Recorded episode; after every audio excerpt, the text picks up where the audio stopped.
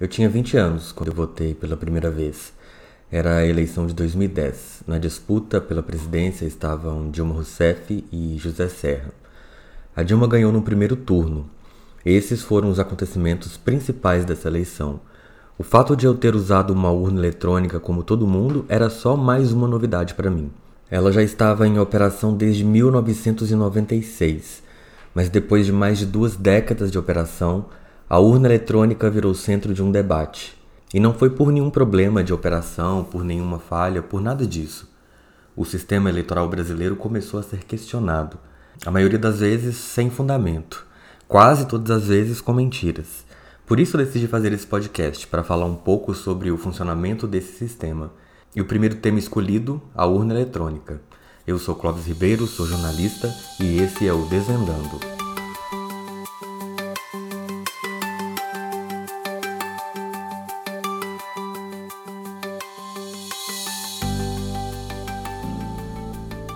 Começo de conversa, é bom deixar claro que esse podcast não tem nenhuma ligação com a Justiça Eleitoral, mas usa as informações publicadas no site deles. Também não tem nenhuma ligação com qualquer organização político-partidária. É só um podcast mesmo.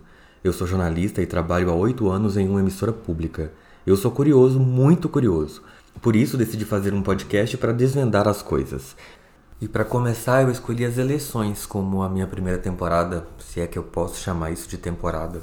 Mas enfim, a primeira coisa a ser desvendada aqui é a urna eletrônica. É algo que eu nunca achei que fosse existir dúvidas sobre. Mas ver os questionamentos de muitas pessoas sobre algo que parece ser óbvio, eu imagino que muita gente talvez não conheça o equipamento tão bem. O registro de voto através de uma máquina foi pensado desde a instalação da Justiça Eleitoral em 1932.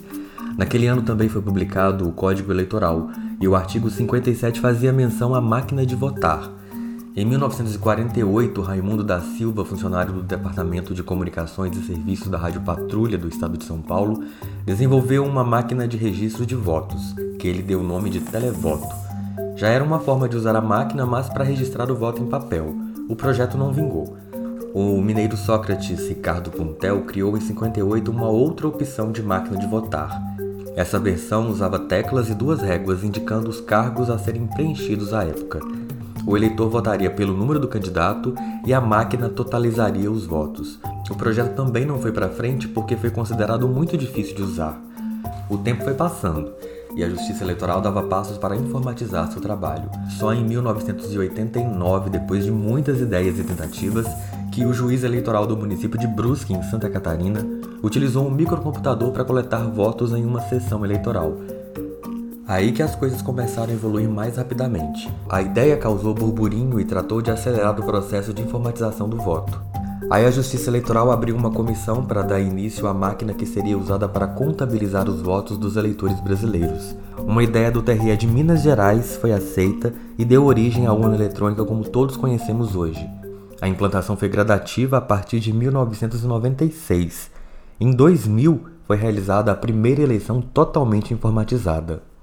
Viu que a história é longa? Até chegar onde estamos hoje, muita ideia passou pelo Tribunal Superior Eleitoral e muita discussão foi feita. E junto com a urna eletrônica veio o método de auditagem. Sim, as urnas eletrônicas são auditáveis, os votos depositados na máquina também. Imagina o escândalo que seria se uma urna já chegasse com votos computados, ou pior, se você apertasse o número de um candidato e aparecesse outro. Essas perguntas foram pensadas muito antes de a urna chegar ao eleitor. Para garantir que tudo esteja nos conformes, a máquina emite um relatório impresso antes de ser aberta para receber os votos. Nesse papel, chamado de zerésima, vai estar escrito que o dispositivo tem zero votos, tem os relatórios de segurança, os candidatos registrados e seus números respectivos. No final do dia, um outro documento muito parecido é impresso, mas obviamente preenchido com a quantidade de votos que cada candidato recebeu. Esse é o boletim de urna. Essas duas operações são acompanhadas por fiscais e por representantes de partidos políticos. Isso quer dizer que o seu candidato vai ter um representante na sessão eleitoral para verificar se está tudo certinho antes e depois. Lembrando que para votar você passa pelo mesário que só libera a urna eletrônica depois de digitar o seu número de título de eleitor. Ou seja, você só vota depois de uma conferência da urna eletrônica para saber se o seu documento é verdadeiro e válido. Recentemente, a Justiça começou a implantar a biometria que ainda não pegou muito, mas vai dar ainda mais segurança para a urna. Agora, um equipamento desses, eletrônico, ligado o dia inteiro com a tecnologia tão avançada e com os golpes tão sofisticados? Pois é, a gente pensa nisso, mas a Justiça Eleitoral também pensou. Por isso, a urna eletrônica não é conectada à internet. E como que é feito? Eles instalam um programa que vai ser usado na eleição com as informações necessárias, ela é lacrada várias vezes e depois é ligada apenas para registrar os votos. Todos esses passos são devidamente acompanhados por representantes do judiciário, das polícias, dos partidos políticos, de pessoas da sociedade, por todo o mundo. Inclusive, mesmo depois de passar por todo esse rigor na conferência de segurança, de lacre, desse monte de coisas, algumas urnas prontas para o transporte ainda são sorteadas aleatoriamente para mais uma conferência para ver se está tudo certo mesmo. E as Forças Armadas ajudam no transporte da urna. Tá, mas se não tem internet ligada, como é que a apuração é tão rápida? Pois é, depois que é encerrado o processo de votação, ela gera o resultado, que é impresso, e um dispositivo tipo um pendrive é inserido nela para copiar esse resultado, que aí sim é levado para uma transmissão de rede privada da Justiça Eleitoral. E rede privada é aquela que ninguém de fora tem acesso, ninguém vai conseguir entrar. Mas se alguém conseguir, o máximo que vai acontecer é atrasar a divulgação dos dados, porque qualquer erro, qualquer problema, a própria justiça vai verificar, inclusive com um boletim impresso com o resultado de cada sessão.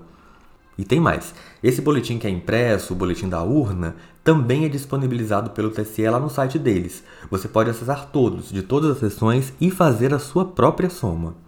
Toda a informação que é gerada pelas urnas eletrônicas que vão para esse pendrive, depois vão para essa rede interna da Justiça Eleitoral, vão para o sistema do TSE, são acompanhados por técnicos altamente treinados. E a sala não é secreta. Todos esses trabalhos, em todas as fases, podem ser acompanhados por pessoas credenciadas pelo tribunal. Mas é claro, a urna não é perfeita. Ela pode dar algum problema, pode acabar energia, ela pode enguiçar, mas o sistema de votação e apuração foi pensado justamente para que esses problemas não atrapalhem o andamento da eleição. Esse ano, inclusive, o horário vai ser unificado e as urnas vão fechar todas ao mesmo tempo no Brasil inteiro, independente do fuso horário. Isso aí vai acabar com aquela impressão de que o candidato começou a subir do nada, quando começa a chegar os votos num colégio eleitoral que ele tinha vantagem nas pesquisas.